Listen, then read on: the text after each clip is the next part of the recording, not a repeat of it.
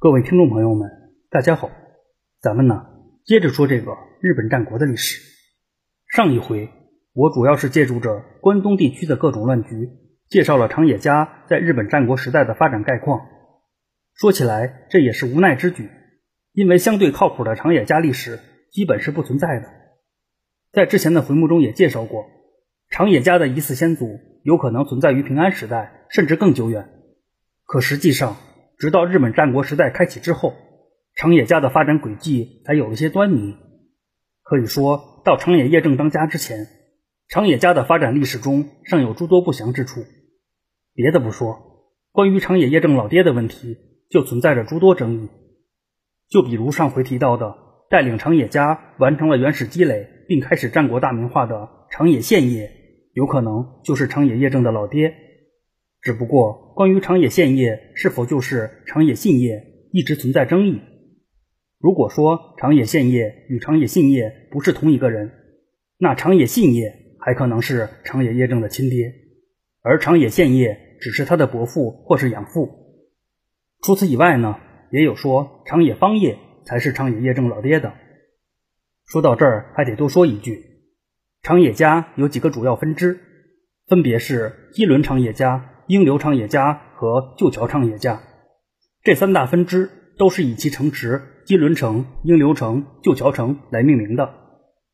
从先后时间上来说，基伦长野一脉历史最为悠久，英流长野家和旧桥长野家都是在日本战国时代才出现的，而这其中又以英流长野家出现为最晚。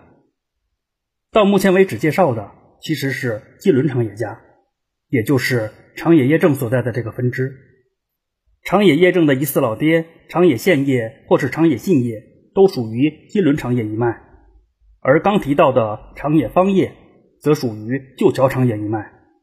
有种说法认为啊，因为长野宪业没有继承人，长野方业才被过继到金轮长野家，此后又传位给了长野叶正。在这儿需要强调的是，关于长野方业和长野叶正的关系。除去疑似父子之外，还有说长野方业是长野叶正的叔叔或哥哥的。考虑到日本战国时代的继承风格，要在一个人身上集中叔叔和哥哥这两个身份也并非不可能。至少按照刚说的长野方业曾过继到金轮长野家的说法，就能够实现这一点。以长野叶正是长野宪业的儿子，而长野宪业是长野方业的哥哥为前提，叔叔的身份就算是搞定了。在长野宪业没有继承人的情况下，过继兄弟长野方业为养子，如此一来就满足了长野方业既是长野叶正的叔叔，也是他的哥哥。啊，当然这只是一种想当然的推测，只能说明在理论上存在着这种可能性。实际的情况应该要更为复杂，毕竟长野方业和长野叶正的几种关系是各有出处的。之所以尝试把各种关系放到一起来讲，是因为。如果各种关系能够统一的话，或许还能说明是记载断章取义。可是反之，如果各种关系融合不到一处，就只能用自相矛盾来解释了。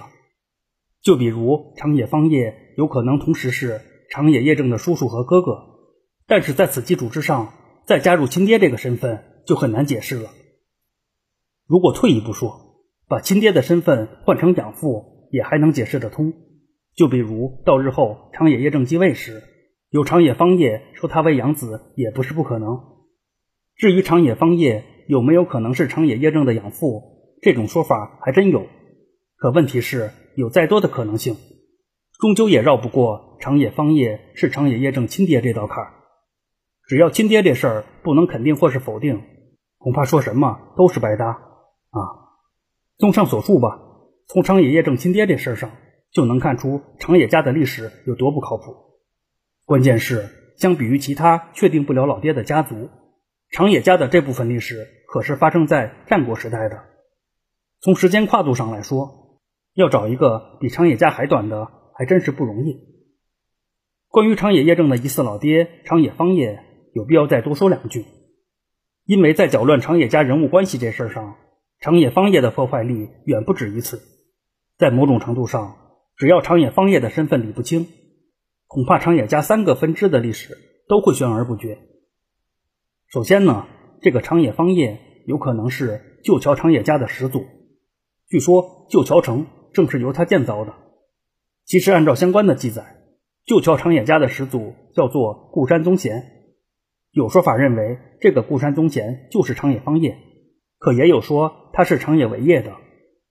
其次呢，在长野家的发展历史中，有一个存疑的人物叫做长野方斋，有说他是长野方业的，也有说他是长野信业的。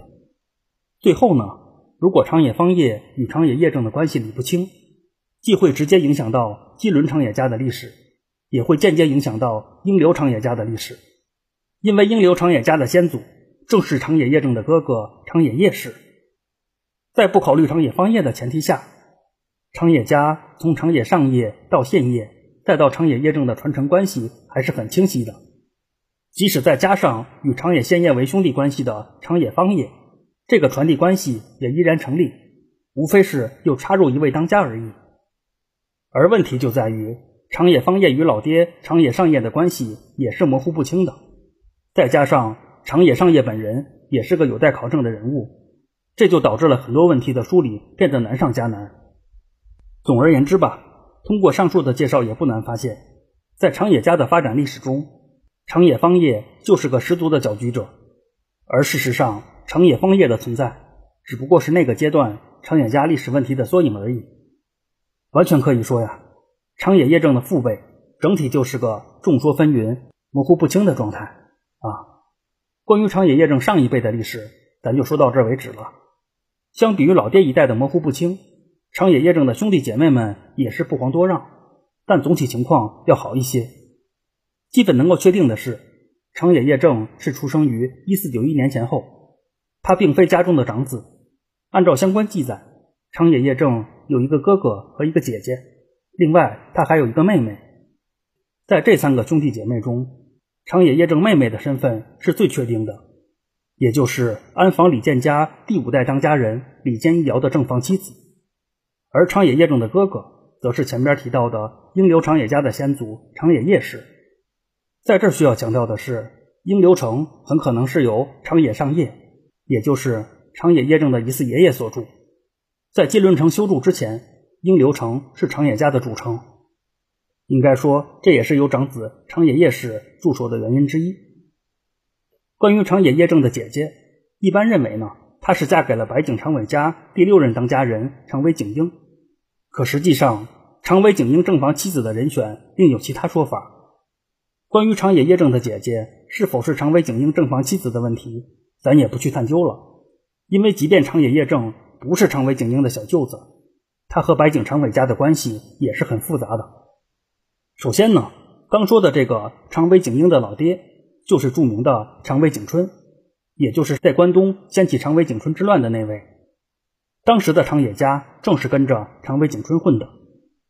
身为儿子的长尾景英，自然也是跟着老爹一起对抗山内上山氏。可是长尾景英很快就看清了局势，先老爹一步倒戈到了山内上山氏麾下。也是因为长尾景英大义灭亲的举动。他就此成为了山内上山氏的重臣，而长尾景春引起的动乱不但很快被平息，长尾家也因此丢掉了白景城。后来，在一五一零年前后，长尾景春再次联合了相模的北条早云和越后的长尾为景，再次对山内上山氏用兵。而此时的长尾景英则是追随了上山宪房，也就是在上山显定死后成功夺权的那位。虽说长尾景英的个人能力是铁定不如老爹的，可是他看人的眼光比老爹强了不是一点半点。毫无疑问呢，这一次他又跟对了人。据说正是在这一时期，白井长尾家通过上山县房的支持，再度得到了白井城。啊，当然也有说是在他儿子长尾景城当家时，白井城才回到白井长尾家的。综上所述吧，从上山显定当家时期算起。长尾景英接连追随了三代山内上山氏当家人，也就是上山显定、上山宪房以及上山宪宽。他对于白景家拿回白景城的贡献是不可替代的，同时他也是山内上山氏非常重要的家臣。应该说呀，在长尾景英当家时期，长野叶正与白景长尾家的关系不会太差。一来呢，他们可能是郎舅关系；二来呢，长尾景英在山内上山时颇有地位，估计长野叶正轻易也不会招惹他。只不过等到了长尾景英的儿子长尾景成当家时，长野叶正对待白景长尾家的态度则是大为不同了。而这一切还得从刚刚提到的上山县宽说起。在之前的回目中曾提到过，山内上山氏的没落正是始于上山县政，而上山县政的老爹正是上山县房。准确的说，上山县房是上山县政的亲爹。事实上，在很长的时间里，上山县房一直是没有儿子的。后来，为了给山内上山氏找到继承人，他就选了出自古河公方家的上山县宽为养子。可是，在此之后，上山县房又在五十多岁时喜得了亲儿子上山县正。在上山县房死后，因为上山县正年龄小，上山县宽实际继任了山内上山氏当家和关东管领。应该说呀，类似这种亲爹死后养子继位的案例，一般都是没有善终的。上山县正与上山县宽的夺权之争也不出预料的爆发了，而他们最终决出胜负，主要是在享路内乱时期。刚说的这个享路内乱，简单说就是古河公方家和山内上山氏几乎同时内乱。古河公方家是足利高基与足利晴氏父子夺权，而山内上山氏则是上山县宽与上山县正兄弟夺权。享路之乱虽说是两家的内乱，可这两场内乱间关联颇多。足利晴氏与上山宪政是利益相关，足利高基和上山县宽则是父子一心。在这儿需要特别强调两点。首先呢，爆发响鹿之乱时，上山宪政还是个小孩子，实际的内乱主导者是支持上山宪政继位的家臣团，就比如成田氏、藤田氏、小藩氏等。其次呢，时任山内上山氏当家的上山县宽，实际上就是足利高基的亲儿子，也就是足利晴氏的亲兄弟啊。这部分内容之前介绍北条氏纲时也提到过。最终呢，在这场亲儿子斗亲爹、亲兄弟斗亲兄弟、干兄弟互相斗的乱战中，足利晴氏与上山县政携手笑到了最后，分别上位。关东地区的格局也因此再度发生变化。啊，到响路内乱爆发时，长尾景英已经去世两年左右，白井长尾家是由他的儿子长尾景成继承。鉴于长尾叶正的姐姐和长尾景英的夫妻关系还有待考证。长尾景成只能算是长野叶正的疑似外甥。除了这层关系以外，这二位还可能是亲家关系。有说法认为啊，长尾景成的女儿嫁给了长野叶正的儿子长野吉业。关于这种说法，就是顺带一提，因为长野吉业是出生于一五三一年，而长尾景成是死于一五二八年初。考虑到长野吉业的出生日期比较确定。关键是他是长野叶正的长子，这个时间点有些匹配不上。可以说到长尾景成去世之时，长野叶正都是没有儿子的。这两家要想结亲，指腹为婚都有困难，只能是口头上约定一下。另外，除了时间不太对以外，长尾景城并不是一个好亲戚。相比于亲近山内上山氏的老爹，长尾景城执行了与之相反的政策。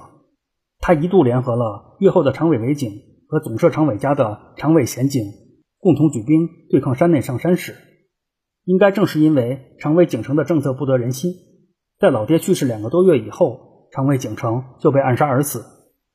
当时正逢上山县政与上山县宽夺权时期，据说呀，长尾景城之死也与这次山内上山氏的内乱有关。最终呢，是由长野叶正出面找来了总社长尾家的长尾宪景。以长尾景城养子的身份继承了白井长尾家，在这起事件中，长野叶正无疑是起到了关键的作用。